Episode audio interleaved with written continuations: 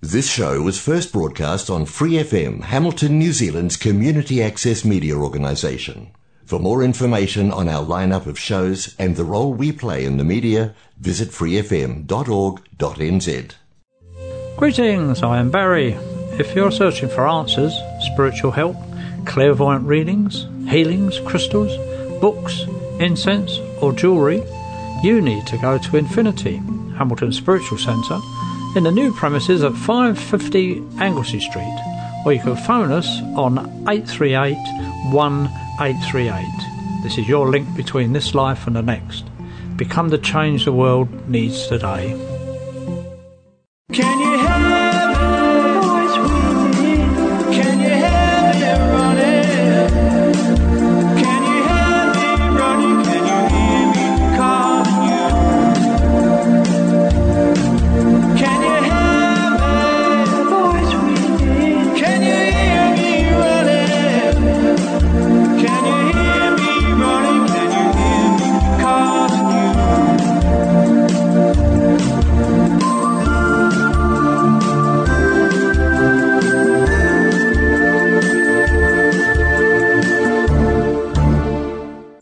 Greetings, I am Barry. This is the voice within for another week.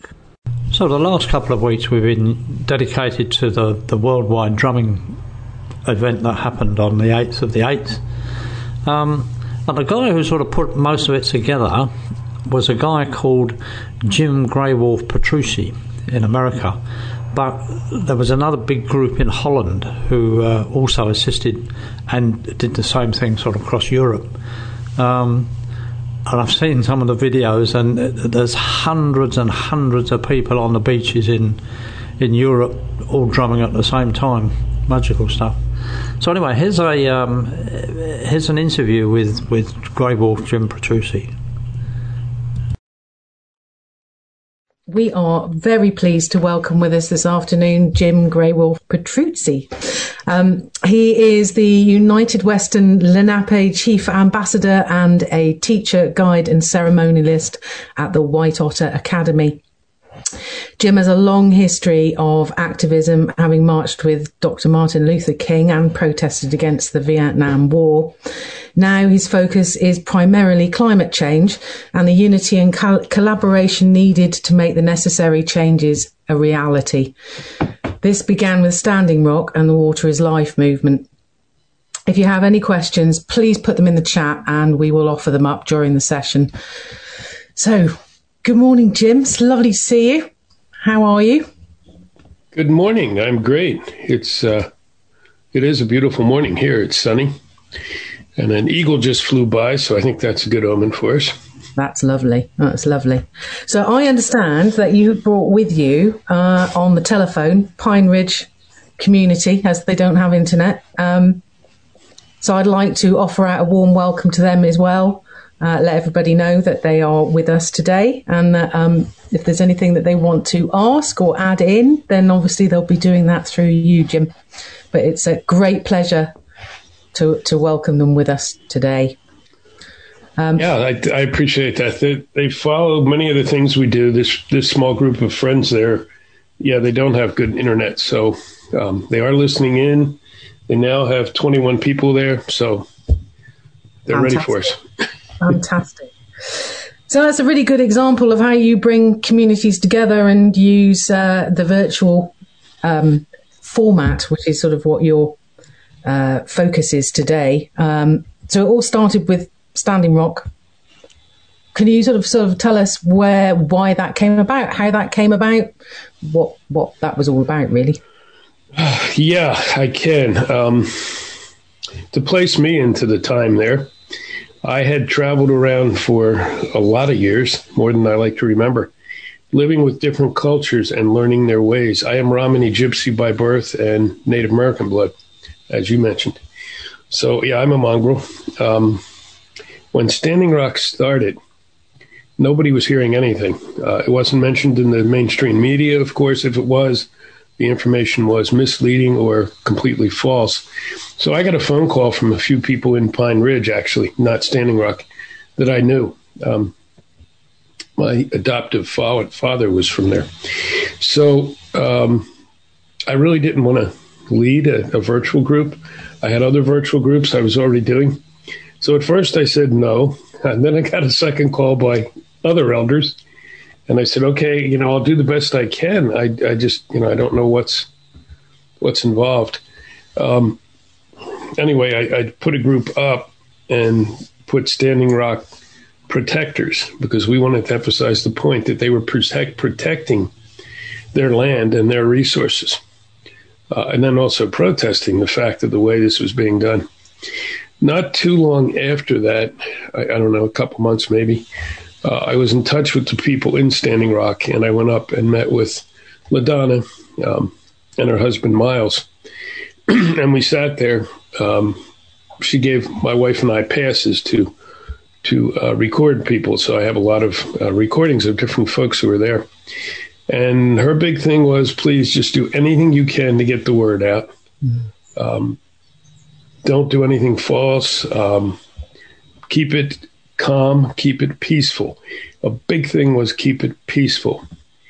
And so I went back, and by then we already had about 20,000 people in the group. Quickly, that grew to about 160,000 people globally. And I think I had nine or 10 admins working with me at that point.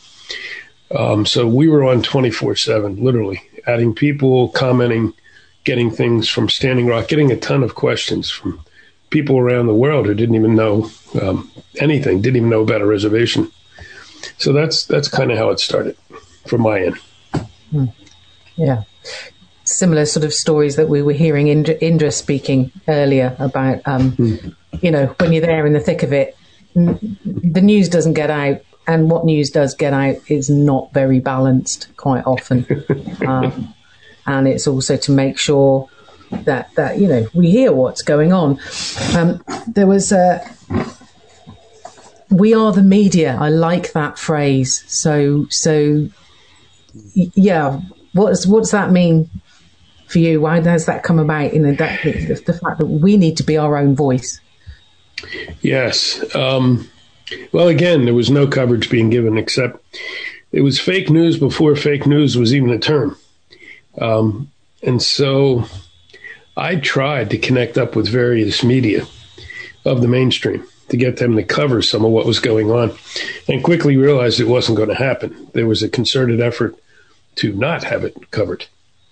So um, I was sitting there one night chatting with somebody, um, one of the other people running the group, and I said, You know, it's very clear. We have to do this. We have to be the media. I said, Oh, that's that's a good catchy little phrase. We are the media. We can't wait for media to cover it who will not. Um, so that's where we are the media came from. So um, we sort of uh, see you're now um, progressing even further with. I mean, that's not really. I suppose Standing Rock isn't climate change per se. But it is certainly land environment based.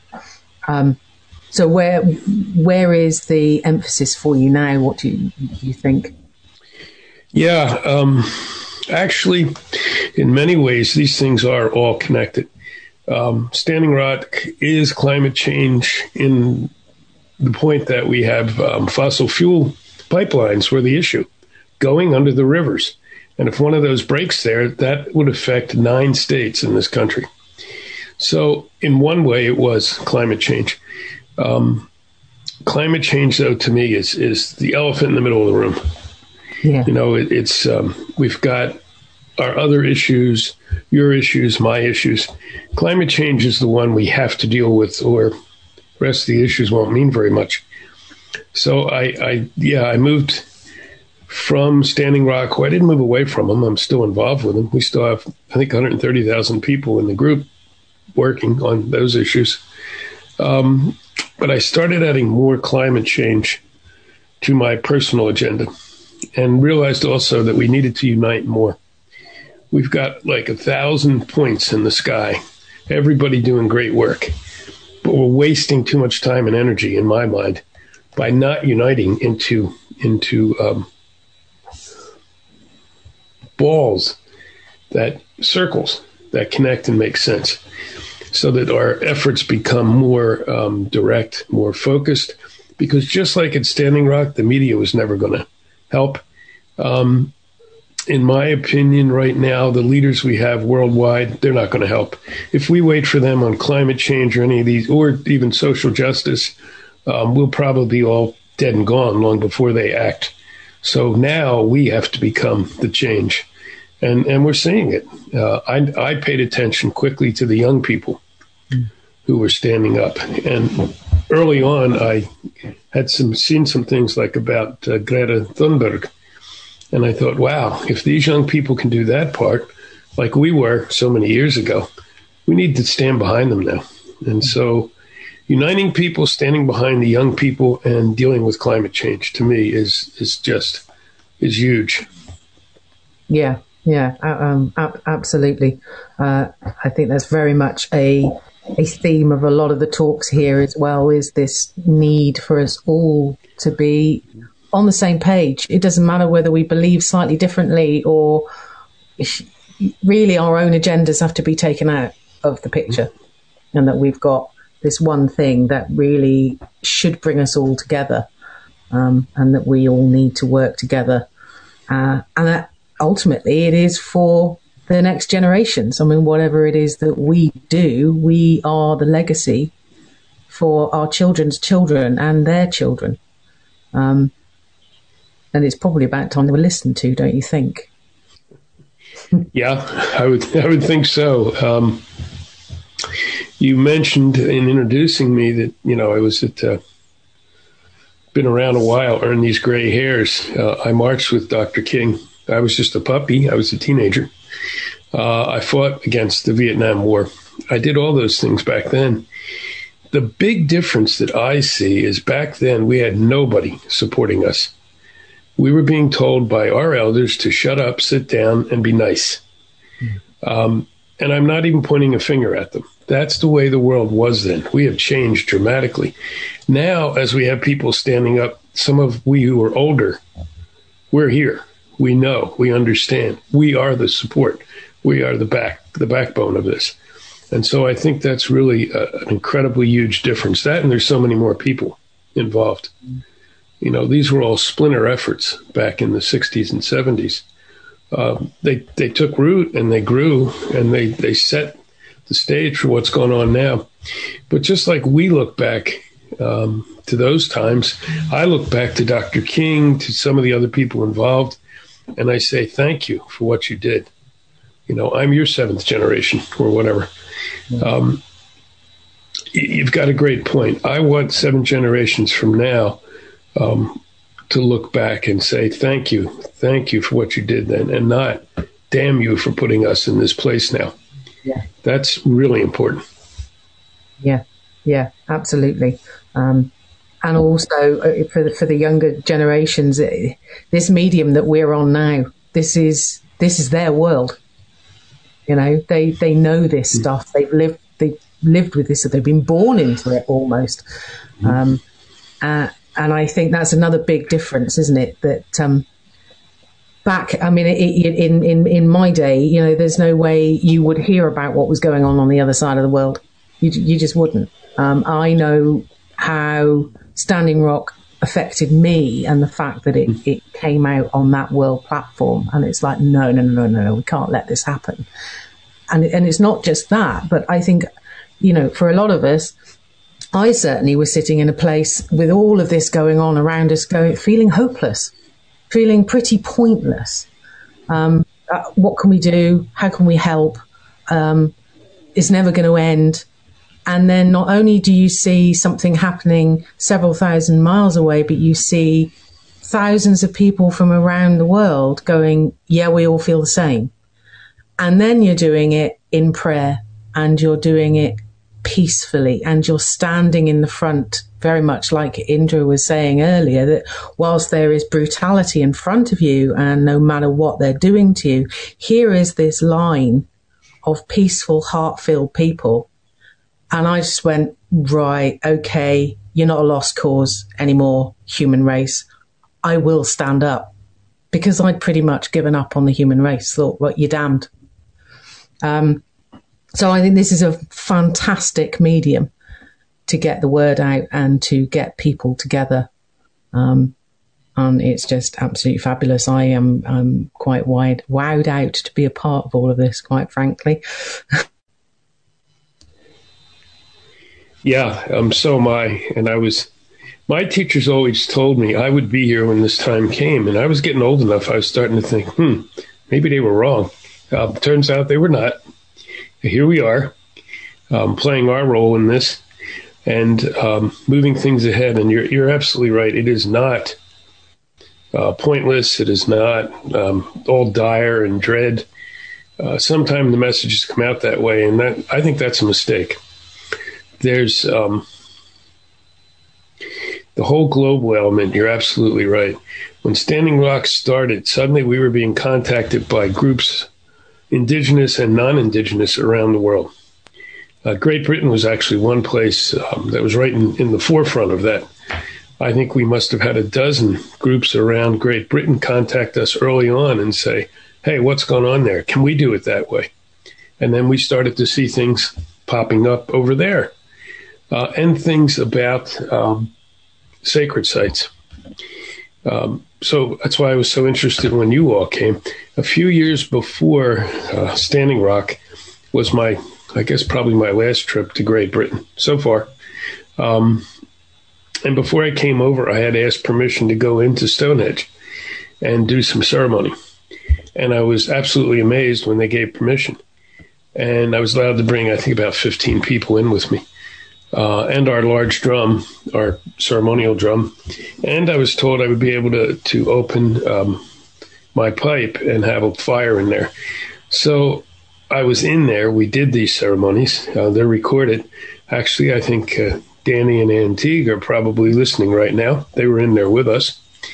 Um, and then there was another 30 or 40 people around it.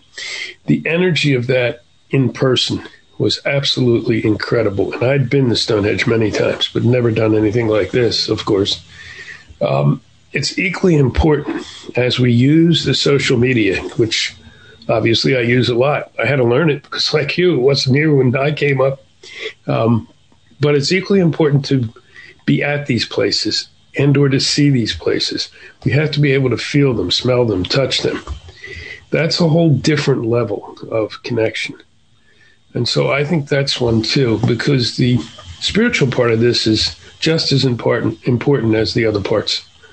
Um, I had a model that I've used before, if I can remember what I had. But anyway, it's action, prayer, education, and ceremony. To me, those are the four components that we really need to fight this battle. Um, and we need to do it together. You know, you were mentioning all people coming together. That's the point of the medicine wheel. There's the four colors of people. Uh, every other color is, is a mix. You know, I'm Mediterranean, so I guess I'm green. I don't know. Um, yes, I, I, think that that um, knowing we can win this mm-hmm. is the critical piece. All the prophecies that talked about this time, prophecies of so many different cultures, um, talk about how it's not going to be our decision now. Do we live or die as a species? Mm-hmm. We have we have the ability to live. We are coming together. I see it more and more.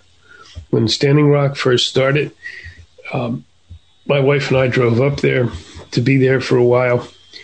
And I remember going in, we stopped at a little uh, luncheonette, have a bite to eat in the town up above. Uh, actually, the town that the pipelines originally were going to go by until they remembered, whoops, there's white people in this town. And then they moved them. So we were sitting there having this lunch, and there were people at another table talking about what was going on. Uh, again, it's fairly early on. And I'm hearing comments like, uh, I mean, just despicable comments like, well, you know, it's just a bunch of Indians over there in the land. No one's going to pay any attention to them. That was the mentality. Standing Rock um, scared the heck of and woke up a lot of people. The um, mainstream never expected that kind of reaction.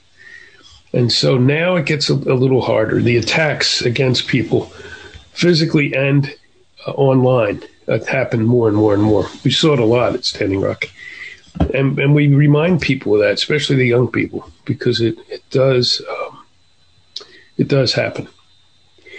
And we just have to be ready for it. Is part of it. I see somebody's asking in there for the link to the Stonehenge ceremony. I will put I will put that up. I'll put it on the site later. Fantastic. That would be great. We can share that out to people. Okay. I, I really interesting to hear you talking about kind of the, the work that you're doing now and with what you had said to do with your own early experience involved with different protest campaigns. That everything was very splintered and there wasn't as much support from from the elder generations then. And hearing with the the work that you're doing now, um, it sounds very much like a, a big focus is about that bringing it together and providing that elder support. And I was just wondering what uh, what support you see as being really important to different groups that are um, that are kind of bringing about change, and how what what are ways that people can support different change movements, um, particularly with online, but but more generally with with your experience.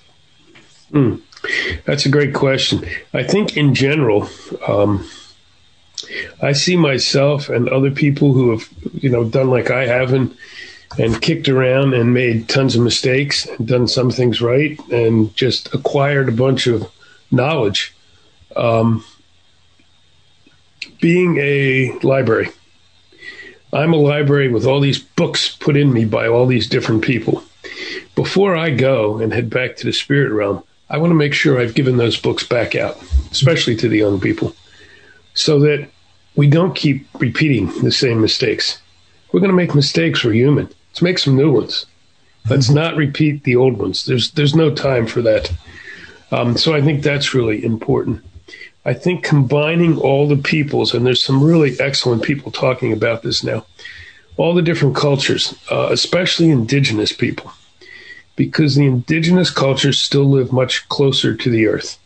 Now, I have some indigenous blood, but I didn't grow up. Um, I didn't even know I had that blood until I did DNA tests some years back.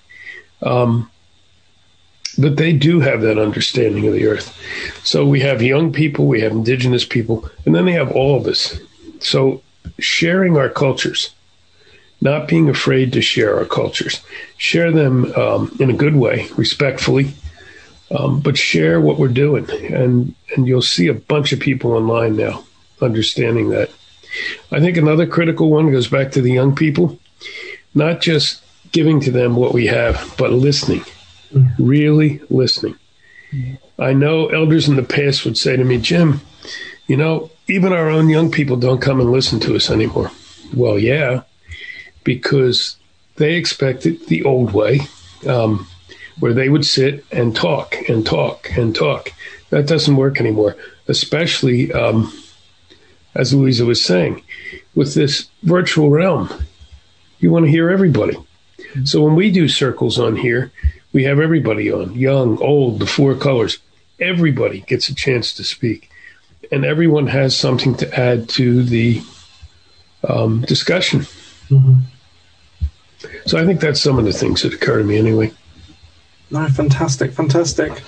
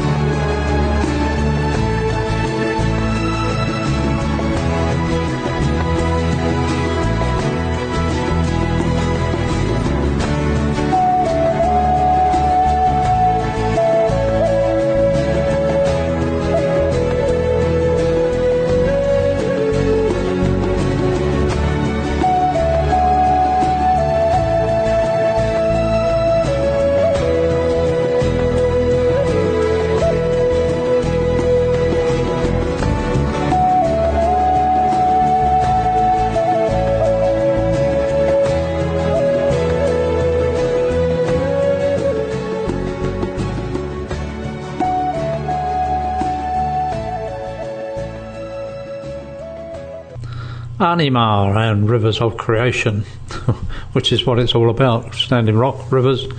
Um, but then there's sacred sites like Ihumatao. Um, it's a worldwide problem, you see.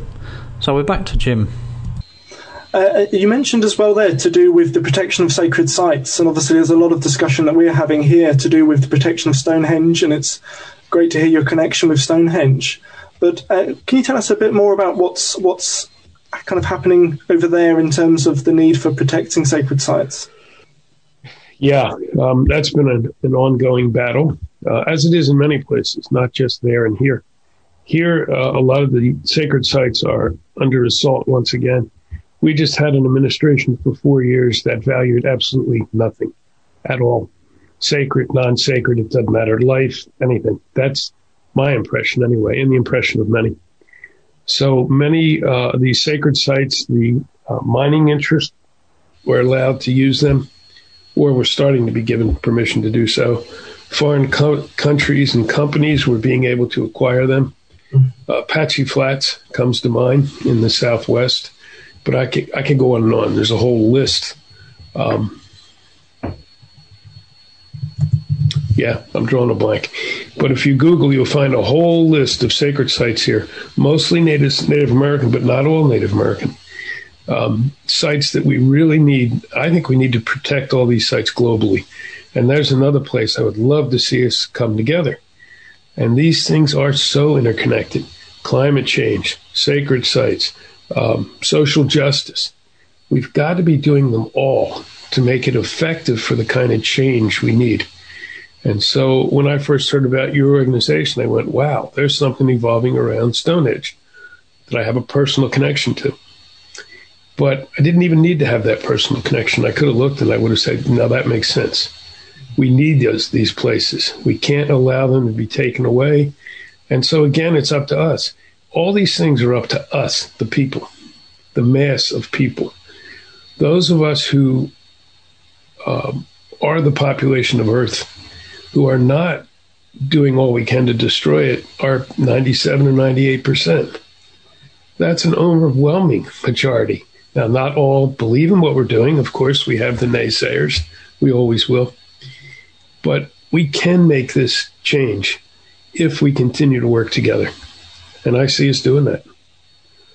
Being here today and this amazing uh, conference you put together for two days is is just another example of how we're doing that. Yeah, quite quite agree. And um, I was sort of thinking, uh, listening to you, there's lots of things going around in my head, and I'm sitting there listening to you, so I can ask 101 questions. Um, but um, one of them is is I mean, obviously, this is the work that we need to do, but I mean, I see a relate a real relationship between um, our lack of the opportunity to have a connection with nature. I mean, as you've mentioned with the with the indigenous peoples, they've grown up actually living much more in tune with nature. But we have millions of people that are grown up in uh, tarmac and concrete. They don't know. I mean, we've had in lockdown here so many people moaning about people who go out and leave their litter and uh, behave in a disrespectful manner. And obviously, they're going to because they don't have a relationship. Um, so one of the main things is how do we really start to uh, teach people, remind people what that relationship is. It's it, you know, I mean, I know for me, it's it's fine. I live in the country. I I've had therefore a level of relationship always with nature. Um, but we take it for granted. There's plenty of people who wouldn't even know what it was. If they get to see a tree, they're lucky. Um, so yeah, what do, what do you think is is the, the you know, ways we can really help on that level? Yeah, um, these are really good questions. I mean, we could do a show on each one of these questions. They're so deep. Um, it is and can be difficult. You're right. For years in in the 90s, I lived in Colorado, uh, and I did again recently. Um, I ran an environmental learning center for Colorado State University. We brought groups of kids in to that place for teaching, Uh, I had connected with a lot of Native American friends there, uh, and we also did some cross cultural programming. But mostly it was to get young people into nature. We brought kids up from Denver, only 60 miles away from where this was, who, like you said, had never stepped off a cement walkway. This is Colorado. Colorado is all nature. And so one of the things we did there was we combined efforts. I was teaching at the university. I had friends teaching um, in the K 12 system. I had other friends who were running um, youth course, and we would bring them all together to work together and learn together. That was a really um, excellent model. Not too easy to do. It worked because we all knew each other in these different venues, and the school system was supportive. But any place, again, that we can bring people together um, to experience these things, I think is is great. That's the education part of, of what I was saying. Um, so it's Apex. Somebody I see asked in the. There's great questions showing up there. I hope we get to a few of them. Um, and I've got some from Frank coming from Pine Ridge. This is great, people. I hope we're uh, hitting some points. Well, there, Um, there are some questions there. Yeah, there's uh, just this one here from Carlotta. I guess you mentioned earlier to do with um, giving, um, you know, recognizing kind of the indigenous peoples and what wisdom and knowledge they have in terms of holding the sacred and that connection with the land. And there's this question here from Carlotta of uh, how do you think young people from the West and from European countries can best support the struggles and movements of indigenous peoples around the world? Wow. Um, start by listening to programs like this and spending a couple days in, in, in conferences and, and retreats like this. So you start to understand some of the issues. It's um, not that hard with the virtual realm. It's really not. Look around, go on Facebook and look for some um, groups that might interest you or some of the other social media. I know the young people now have moved into other social media platforms I don't even use. Find some of those groups and hook up, and then start doing your homework. Um, for me, when I started learning from Native American folks, it was a long time ago. Not just Native American, but other indigenous groups, including some of my trips to Great Britain. I learned from some Brits over there too who were connected way, way, way back. Um, you, you don't really have to go far. You can start to find interesting things and then put your questions out there and then pay attention. You know, there's an old line um, when the student is ready, ready, the teacher will appear. That's how it happened to me. I'd been kicking around doing a lot of this. I wanted to know more. I wanted to help when I got to Colorado State around 1990, I guess, uh, I'd already done quite a bit and worked with a few different groups of people. But then suddenly I had um, people show up at this center and invite me into things and just started teaching me, and I didn't even realize what was going on. It was just what I did every day. And then I started going to Central America, and I and I met in with some Mayan folks. So then you have to let it happen, but you have to do some legwork. You know, get out there, connect in with things. Don't be afraid to ask. Don't be afraid to make uh, mistakes. Um, some may even get angry at you. I know they did to me, but when I was young and doing those things, you didn't see very many um, people who look like me mixed into the indigenous groups, and and some of them didn't want that. I get that, you know, it's fine. We all have our things we're going through, but don't be afraid to ask. Always be respectful, and you will be taught. You will be taught. We have more and more now indigenous folks showing up, um, like I am, to share what they know. Uh, and people who are many, many years back. My my chief, um, Chief Two Dog, he and I do radio shows together, At, and we've paused for a bit, but we bring people on and we discuss these issues. Well, he's connected way back, um, so it's that sort of thing. Thinking of Chief Phil Lane is all over uh, the internet. Phil is a, is a great person. So there's there's a lot of places and people you can connect him with. Oh, fantastic. Well, hopefully, we get some of those links to some of those things like the radio show that we can share with um, the, the audience here. And particularly on that point of listening to Indigenous people. You said there were some questions there from Pine Ridge.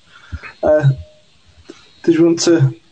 Yeah, okay. So first of all, from Frank, he's he's thanking everybody involved here, and they're glad to be listening, and they're actually hearing quite well, so that's good. Um, Frank is mentioning some of the difficult times when Standing Rock was going on, and he and some of his folks were up there for most of Pine Ridge. Uh, I think they went up maybe a few months after it started, and they got attacked um, first by the local people. I think that was pretty well documented, and then by the um, supposed law enforcement that was involved. But then he he's he's the first one who put me aware of some of the internal attacks that were happening, and so he just wanted me to mention that to those who are now fighting these efforts. Be aware those things um, will happen, and whenever you're making waves, when when the establishment hears things like change, peace, oh my God, unity, oh, they get very, very nervous. They get scared because they see what's happening. Um, we all saw the millions of people who, who were marching in the streets right before the pandemic started. Interesting timing. Um, that'll be happening again. And so you can't let it put you off.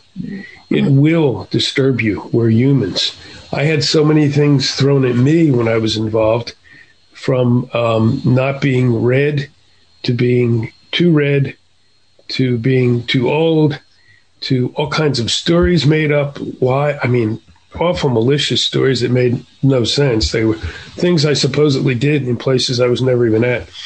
And that was just me. I mean, it happened to tons of people and many much worse than myself. So you have to be aware of that and don't accept the lies. You know, it's the same page that people in politics have been using lately. Our former, oh, that feels so good, former president is the king of lies. And we have other world leaders the same way. That's what was being done and will be done again. Um, just when we stick together and when these things come up, we have to talk about them. Excuse me, my allergies are really bad. I apologize. Oh, good. Okay. So I'm seeing lots of things here. And um, Carlotta, you're very welcome. I'm, I'm glad that answered your question. What else do you want to take off of there, Jonathan? You were, you were talking then uh, and actually thinking back to your four points of action, prayer, education, and ceremony. I'm wondering, with that point about having to face the stuff that's thrown at you that isn't pleasant and still remain in good heart.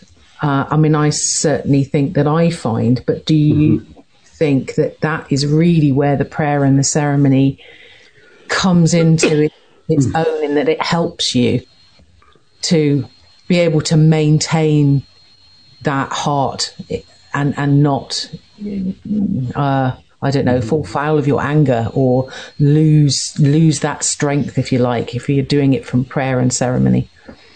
Yes, I think that's uh, a good part of it. Um, when that starts to happen again, being human, of course, it, it, hits us even when you even when you know it's coming and you've lived through it before. Uh, and then the lies start, and then you see some people within what you're doing begin to believe the lies. Again, very much what was happening in the last four years over here. Um, it's kind of hard to deal with. And then when they add in your family and friends and start making up stories about them too, because they will do or say anything to try to stop what's going on. The more visible you get, the bigger target on your back. That's a given. You guys have probably learned it all already, and if you haven't, I'm sure you will. That's just the nature of it, and it's it is the prayer and the ceremony that helps uh, a lot. Um, the education can help people understand that these lies are out there. Don't believe everything you hear. The big, the big word we used to. Those of us attacked. They, they, there's some document was created with a whole bunch of us in it who were supposedly these evil beings. Um, the education piece, yeah, we would laugh about. Okay, how do we get the message through? How do we let people know this is happening? Because we can't afford to be sidetracked. Mm-hmm. Exactly what they want is people fighting with people. And the the biggest justification for some of this was these people would come on and say, Well, I heard that. And then they would come up with some ridiculous claim. That was it. That was all they had for I guess it's more than some of our politicians have, but it's that's what they base these things on. The big lie, unfortunately, works with some humans. Um, so we have to avoid that. Keep going, do the ceremony, send the prayers up, teach, teach every step of the way. We're teaching today. I mean, we're sharing thoughts and ideas, but we're also teaching. Absolutely, totally agree. Are there any more questions there, Jonathan? There's a lot of gratitude in the chat for your answers and for the depth that you've given and and and sharing the experience in there from people. Is there any other questions coming in down the bottom here? Here's one more from uh, Pine Ridge, if I may. Yeah, please. This is from the young people in the group. They have 22 people there now, and 12 of them at the moment are young people, which to them is teens on down to their youngest person there is seven. Okay. So they're saying um, they want to continue to connect with all young people. And they've done a good job of that. The young people are connecting. They're not looking at what color they are, what gender they are, how old they are, nothing. So they they're saying, please tell everyone to yes, speak with us. Don't speak down to us. Don't speak up to us. Speak with us. So I like that. That's I think that's um, when we talk now, we have to put aside what we are. Put that over in the corner. When you go into ceremony, you're supposed to leave everything in a, in a basket outside. All your worries, all your issues, you leave it in the worry basket. That's what we need to do right now. So we can sit like this and talk, even when we disagree. Most important, when we disagree. We don't have to agree all the time, but we have to solve these issues. And then if we want to go back to being goofy humans and fighting with each other over color of our skin or how we style our hair, okay, go do it if that makes you happy, but not right now. Hmm. So go ahead. I, I'm sorry, I didn't mean to interrupt, Jonathan, but I wanted to hit the young people there. No, absolutely, absolutely, and it kind of brings in that point of you know the, the focus being if we are going to kind of make the change, it's going to be together, and as much as we can be doing to unify and uh, and, and cross these boundaries that there are to be working together, despite whatever efforts there are to splinter things up. That's incredibly important. And I, I know you've mentioned before about the focus on unifying uh, groups as much as possible intergenerationally um, and across uh, kind of different places as well as being a focus of of what you're doing. Yeah, I, I think. Uh, oh, good. We have a few minutes. I, I just put in there um, somebody, Vicky. Oh dear, Vicky Stinchcomb. Did I get that right? Did I get close? Oh, Yeah. okay. Sounds about right. Okay. She has a question about pace. I think that's a really good question. Uh, and it's coming up a lot. She says, We're in an emergency, but it feels wrong to rush and put pressure on. I advocate slow, but in the unknown, I understand hurry. That is a dilemma for many people. Many of the young people now want to function in just the action part of that four stage model that I thought up a while back. Uh, and I understand that. I truly understand that. That's how we were in the 60s as well. Um, but we can't just function in the action part.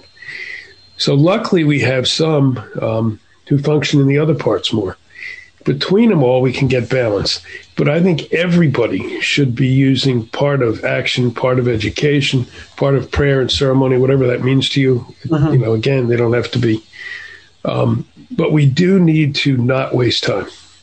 Time is short. Finally, we've at least accepted that climate change not only is here, but it's advancing so much faster than we ever could have imagined. Um, we don't have a lot of time. you know, I listen to some of the politicians, uh, our own current president, who I think is making some real um, genuine efforts, but he's talking about 2050. That's way too late. We don't have that luxury anymore. Sacred sites, we don't have the luxury to take our time. They'll be gone. They're going to bulldoze them over or turn them into tourist traps or whatever else they're going to do with them. And, and I can do that with any of a social justice. No, we can't keep persecuting people who look different than the main people in any population. So, um, yeah, I, I, I hear you, Vicky. I understand your dilemma, but I really think action has to be number one right now. Uh, and then we'll balance out as we go along. Yeah. No, I, I, with you on that one, um, Jim, as well. I mean, I look at what's happening with HS2 and the thousands of trees that they are pulling down overnight. I mean, 108 different woodlands. Um, and they just won't stop. And it's, you just can't afford to do that. And we can't afford to allow it to happen. They're irreplaceable. You know, they're just, it's, yeah. So there is no time. There's no time for that sort of thing. Uh, you can't wait till tomorrow because the trees are down tomorrow. They're going to take another 100, 200, 300 years to grow back the way they were. And in the meantime, you've lost uh, an irreplaceable colony of bats. So, um, yes, it is slowly, slowly, but it is also at the same time act now. There's no more. My term, I think, I keep saying is there's there's you've just got to get over yourself because there's no more time for me. It's got to be us, really. Um, and that comes to leaving your burdens in the burden basket at the door, isn't it? And as as Chris um, Indra was saying earlier, you know, it, the camps can be difficult because you bring your own issues, but actually, our job of work individually is to deal with our issues. Our job of work together is to be together and to to move forward in a positive way, and it's our job to make that happen. It's not going to happen by itself. Yeah, I think that's a key point. And at Standing Rock, uh, it was fascinating because where we were camped, um, next to us were some local people from the reservation. There was some French people on the other side. Um, there were some people from, I think it was Nepal. Yeah, next to them. Anyway, we had a little UN right around us. Now, we couldn't even understand each other's languages but we totally understand what we were there for. And yep, we just put aside all that other rubbish. And, and we were there as human beings to deal with this issue. Yeah, no, fantastic. That kind of balance as well that you talk about of there will be those who um, are more involved on the action side of things, and there will be those who are more involved in holding a sacred space. And I kind of also wonder there's kind of that within all of us. You know, sometimes we may be more getting involved in the action, Yes. and like you talk about the importance of that that mm-hmm. reconnecting, recentering around ceremony and prayer, all for ourselves, so we can we can mm-hmm. stay a bit more centered and balanced through the, the, the challenges that there are in being involved in these in these movements.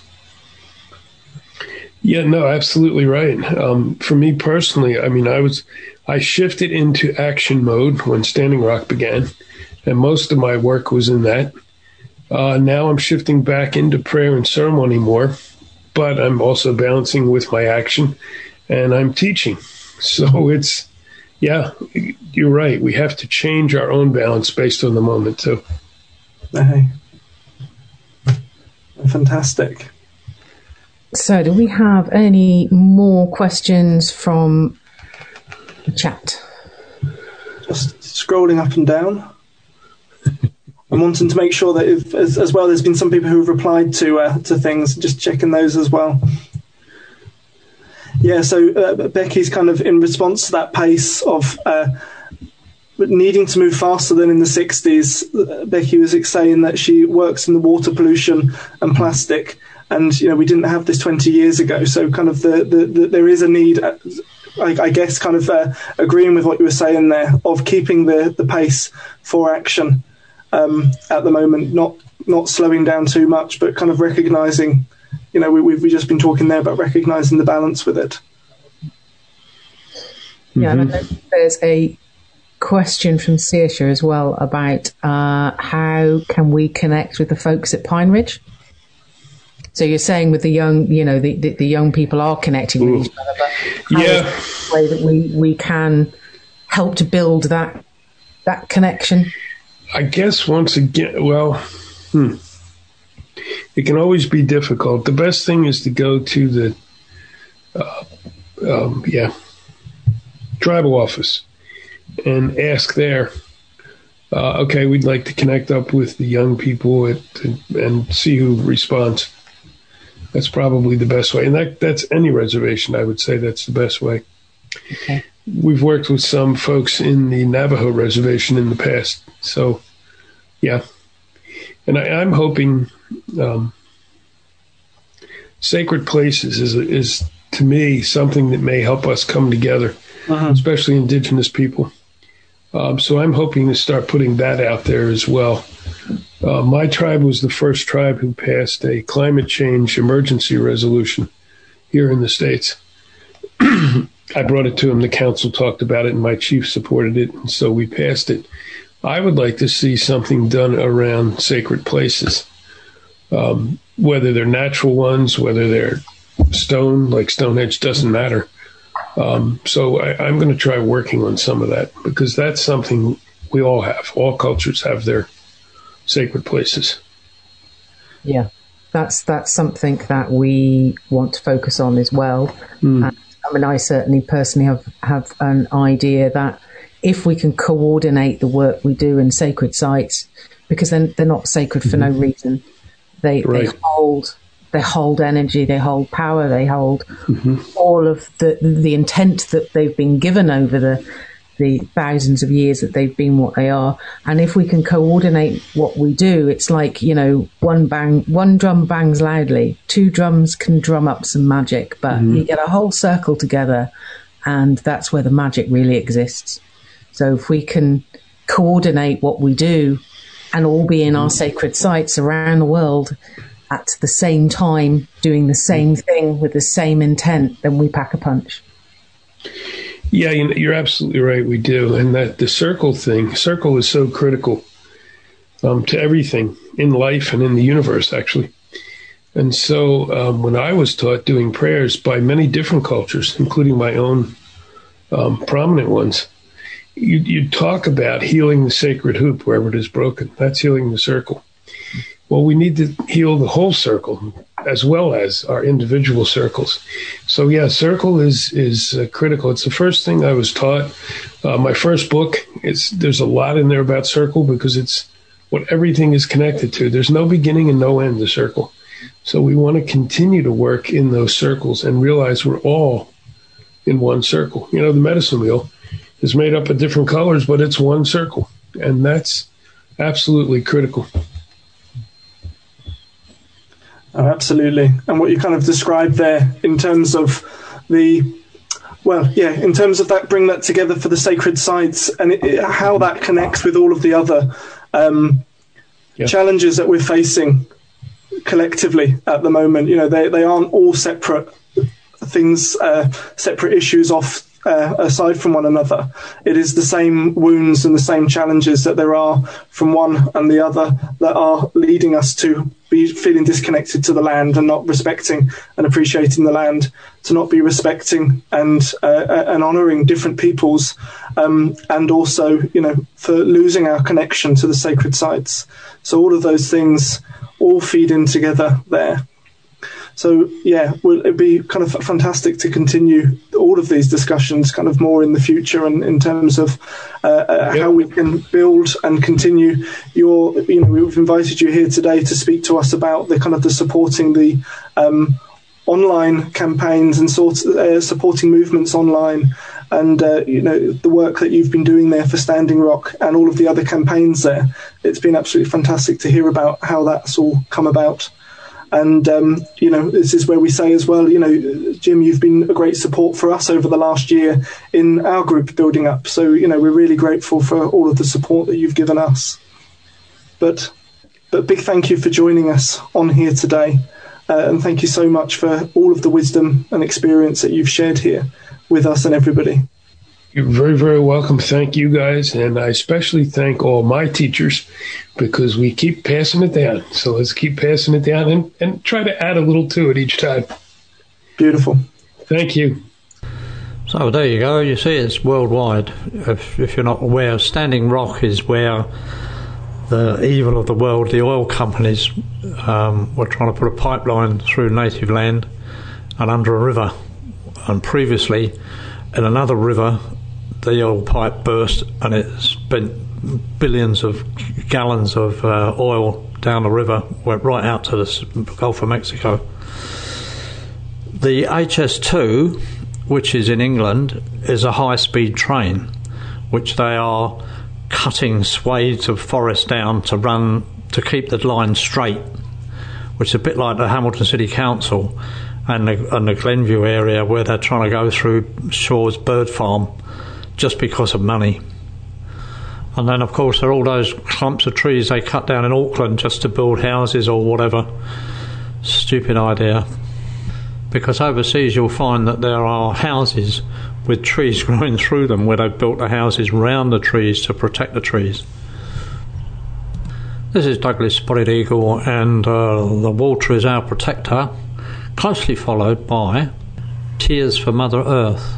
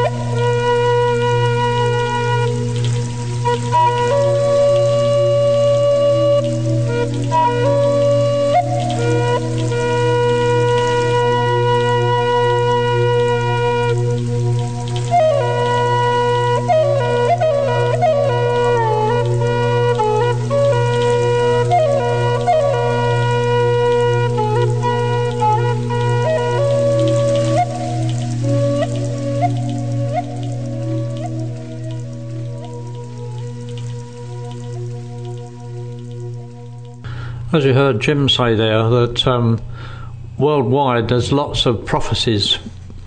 Now, this, this came up, I've just been um, down memory lane looking at some stuff. This is a thing I, I put up in 2013, um, but a lot's changed since then. This is a um, this is a, a teaching from Abraham, my teacher, in 1987. So it's 34 years ago, when things were completely different. Um, Cold War, um, nuclear nuclear war seemed to be the the predominant thing.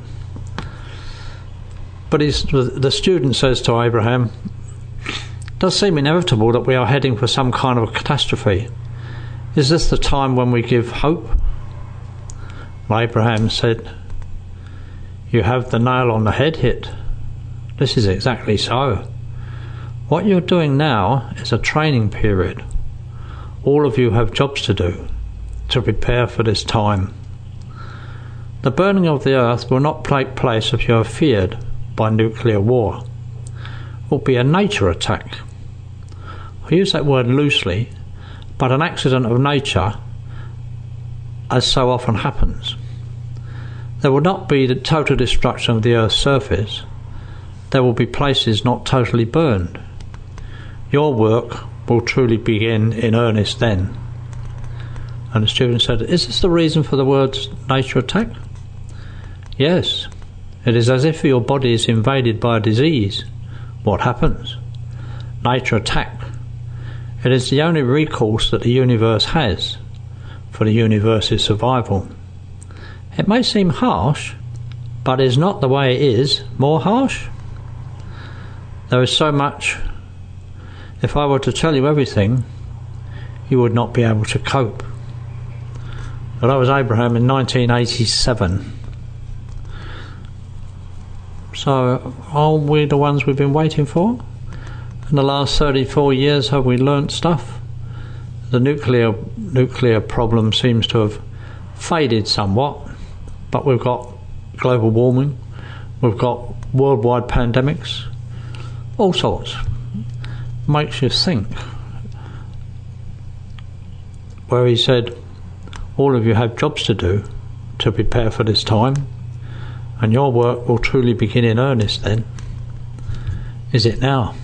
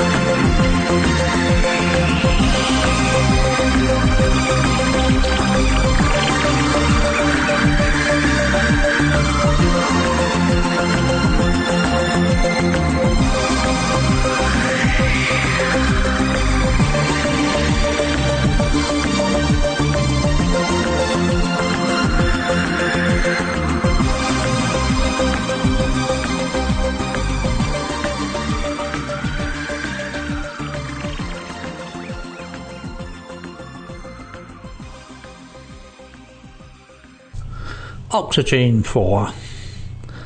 Now, as we said, there was lots of prophecies, um, and this is uh, there's it's a prophecy, but um, this is Rudolf Steiner. Now, Rudolf Steiner was born in 1861 and he, and he died in 1925. So whatever he said then was a long time before now. So more than 100 years ago, he wrote, In the future, we will eliminate the soul with medicine. Under the pretext of a healthy point of view, there will be a vaccine by which the human body will be treated as soon as possible directly at birth, so that the human being cannot develop the thought of the, of the existence of soul and spirit. To, to materialistic doctors will be entrusted the task of removing the soul of humanity.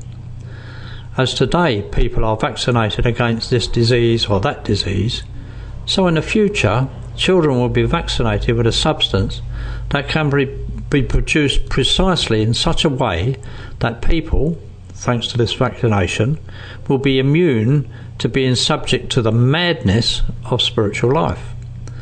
He would be extremely smart, but he would not develop a conscience, and that is the true goal of some materialistic circles. With such a vaccine, you can easily make the etheric body loose in the physical body. Once the etheric body is detached, the relationship between the universe and the etheric body will become extremely unstable, and man will become an automaton, for the physical body of a man must be polished on this earth by spiritual will. So, the vaccine becomes a kind of ahrimanic force. Man can no longer get rid of a given materialistic feeling. He becomes materialistic of constitution and can no longer rise to the spiritual. So that's more than a hundred years ago. There's no way he could know anything about COVID. Makes us think, hey? So this is Patricia Cota-Robles, and what does raising our consciousness mean? Hi, precious heart. Thank you for joining us for our weekly vlog. This is a powerful moment, not only for awakened humanity, but also for the rest of humanity, the elemental kingdom and Mother Earth. We are being called to a higher service, and we are being presented with the opportunity to change the direction for which this planet and all her life are headed. Time is of the essence, and in order for us to fulfill the divine plan for 2021, we must pay attention and act now. Each of us needs to listen and respond to the inner promptings of our heart. This intuitive inner guidance from our newly integrated I am presence is not just random suggestions. It is revealing the greatest need of the hour for the fulfillment of our individual and collective divine plans. We all have very unique life paths, and our inner guidance will reflect those vast differences. However, when we respond to the guidance in the most heart-based positive way, the end result will always be a shift into a higher level of consciousness. For that is the divine intent of our earthly experience and our I am presence. Today, our Father, Mother God, and the company of heaven want to remind us of how vitally important our consciousness is in our ascension process and the creation of the situations and conditions that are manifesting in our lives. Everything, and that means everything that is occurring in the outer world is a reflection of humanity's consciousness. People around the world are awakening in vast numbers. And as they do, they begin to remember that they are responsible for the conditions existing on earth. Through the universal law of the circle, we have co-created whatever we have expressed through our creative faculties of thought and feeling. Every single thought, feeling, word, and action we express proje- is projected onto the atomic substance of physical matter and manifests in physical form. This is always the case, regardless of how oblivious we may be of this profound truth. As our life force flows through us with every holy breath, it picks up the vibrations of our consciousness and then expresses those vibrations in visible form, experiences, and circumstances. In other words, what we think about, what we put our feelings and energy into, we bring into form. Because of the confusion we have all experienced since our fall from grace, we have given power to physical matter. We have actually allowed the distorted manifestation of physical matter to become our reality, when in truth, it is only an illusion created by our beliefs, thoughts, feelings, words, and actions. Now, as people everywhere are awakening, they are beginning to remember that they have co-created what is happening in their life through their various earthly sojourns. They realize with a new level of understanding and clarity that physical matter is nothing more than a mass of atomic energy controlled by their consciousness. Never does matter control consciousness. The world reflects our human consciousness. In the past, we have set about trying to change the physical conditions of the world instead of raising our consciousness. Those conditions are only a reflection of our consciousness. Consequently, trying to change physical conditions without raising our consciousness is like trying to change the reflection in a mirror without changing the object causing the reflection. It is a futile effort. As humanity awakens, our consciousness is rising. At this time, our transfiguration is occurring subtly and deeply at an atomic cellular level. The seed of awareness is growing within us and it is beginning to blaze like the sun. In order to accelerate this process, we are all being encouraged to focus our attention on what we want to empower and co-create in our life and in the world. When we watch the news or read the newspaper, it appears as though much of the planet is spiraling out of control and disintegrating into an abyss of chaos and confusion. Some people feel as though our humble efforts are futile in the face of such powerful adversity. However, our omniscient, omnipotent, omnipresent Father, Mother, God, the cosmic I am, all that is, has assured us that nothing could be further from the truth. We are not worthless sinners or worms in the dust. We are beloved sons and daughters of God, and all that our Father, Mother, God have is ours. We are in the physical plane of earth at this time to learn how to use our creative faculties of thought and feeling to become co-creators with our God parents. We were given the gift of free will so that we would voluntarily use our thoughts and feelings to co-create new patterns of divinity in the physical world of form, thus expanding the kingdom of heaven on earth. As children of God, we are powerful beyond our knowing. No matter how remote that truth may be from our conscious mind and memory, it is still pulsating in the genetic codings of our divine potential.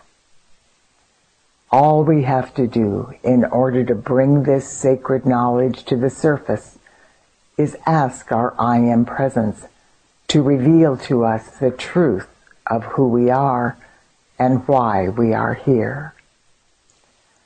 In order to change what is happening in the outer world, we do not have to do battle with the forces of imbalance by believing in the fear-based consciousness of us versus them.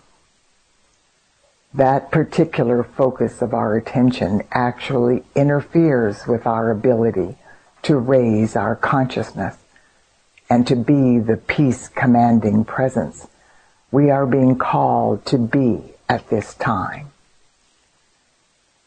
We must start by knowing that we are all one. There is no such thing as us and them. Every person who is acting out adversely is still a son or daughter of God, regardless of how far that person may be from reflecting that truth in his or her behavior patterns.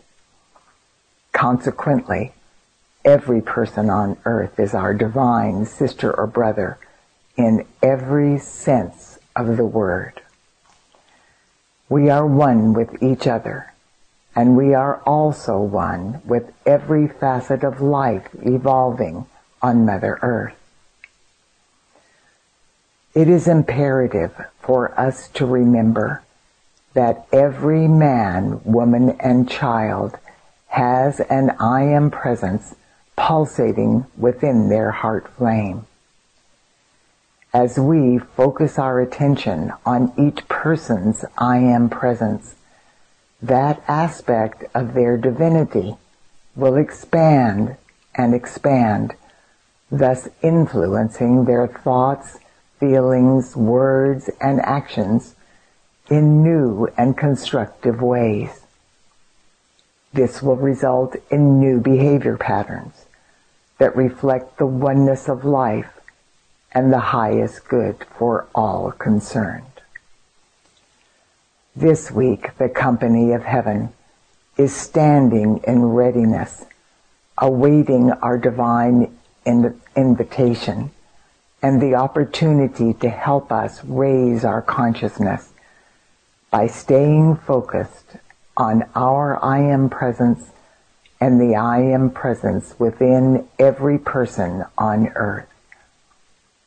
This is not a monumental task. It is a deliberate choice and a conscious decision to empower with our thoughts and feelings only the divinity within ourself and each other and every person on earth. I promise you, once you get into the habit of doing that, it is much easier than you might envision at this moment. God bless you, precious heart. I look forward to being with you next week. I am Barry, being the voice within. Kakite, Namaste, Shalom, Masalam. May your God go with you.